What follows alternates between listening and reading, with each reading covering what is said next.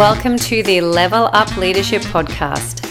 This is the go to podcast for chronically busy leaders and small business owners who are ready to get out of the weeds and start leading. The weekly episodes have micro leadership lessons focused on how to level up your leadership and help you to be 1% better every day. It's all about growing your leadership wisdom, building your team, and being the leader people want to work for. So let's get into it. Welcome to episode six. Today's topic is Who should I hire?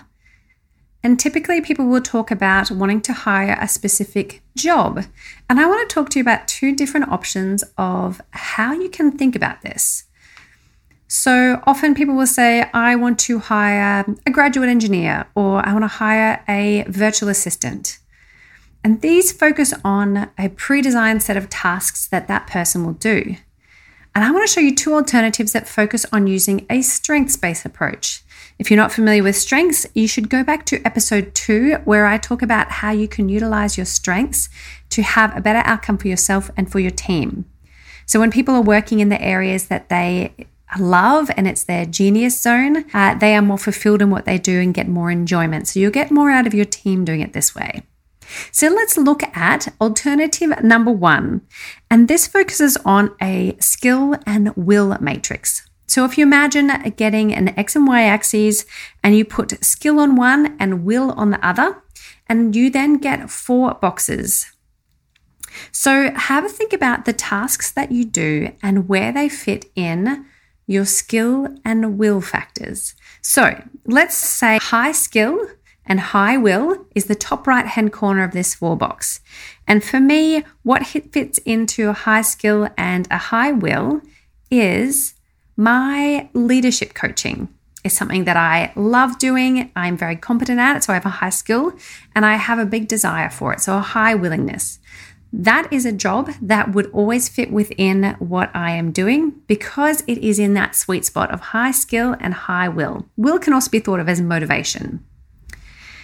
For something that is a high skill for me, is also writing. I'm quite a good writer, but I can tell you I have a very low willingness or very low motivation for it. So I'm not so great at doing case studies or writing blogs. I'm much better at talking, which is why this is a podcast that is automatically transcribed rather than actually writing. Um, but that fits in the bottom right hand corner high skill, low will.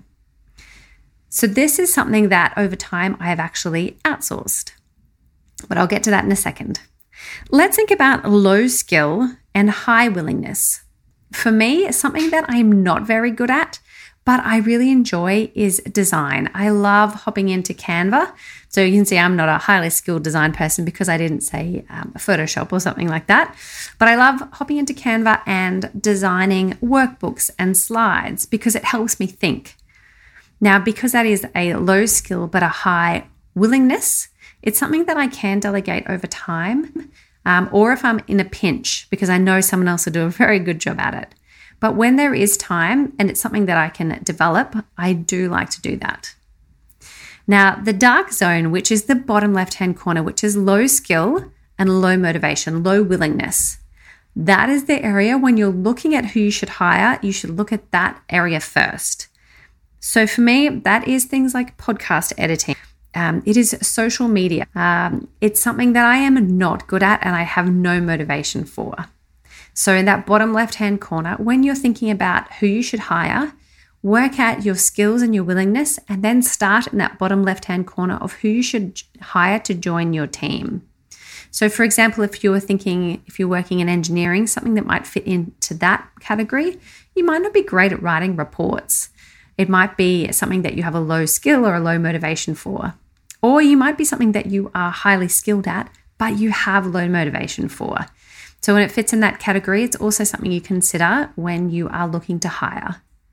What you might find if you're a more senior engineer that you love working with clients and you love that initial um, discovery phase. Could be high skill, high will. You want to keep that in your particular roles.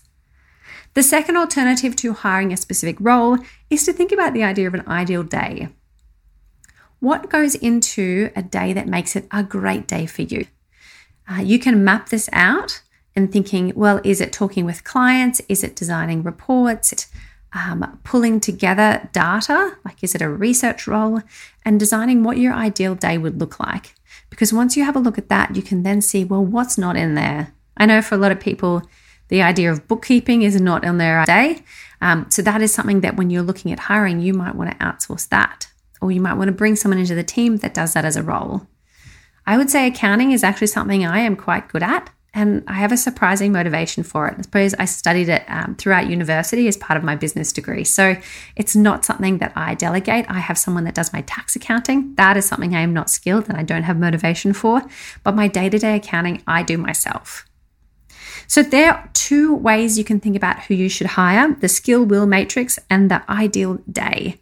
As I said, jump back to episode two about strengths if you'd like to understand this particular approach.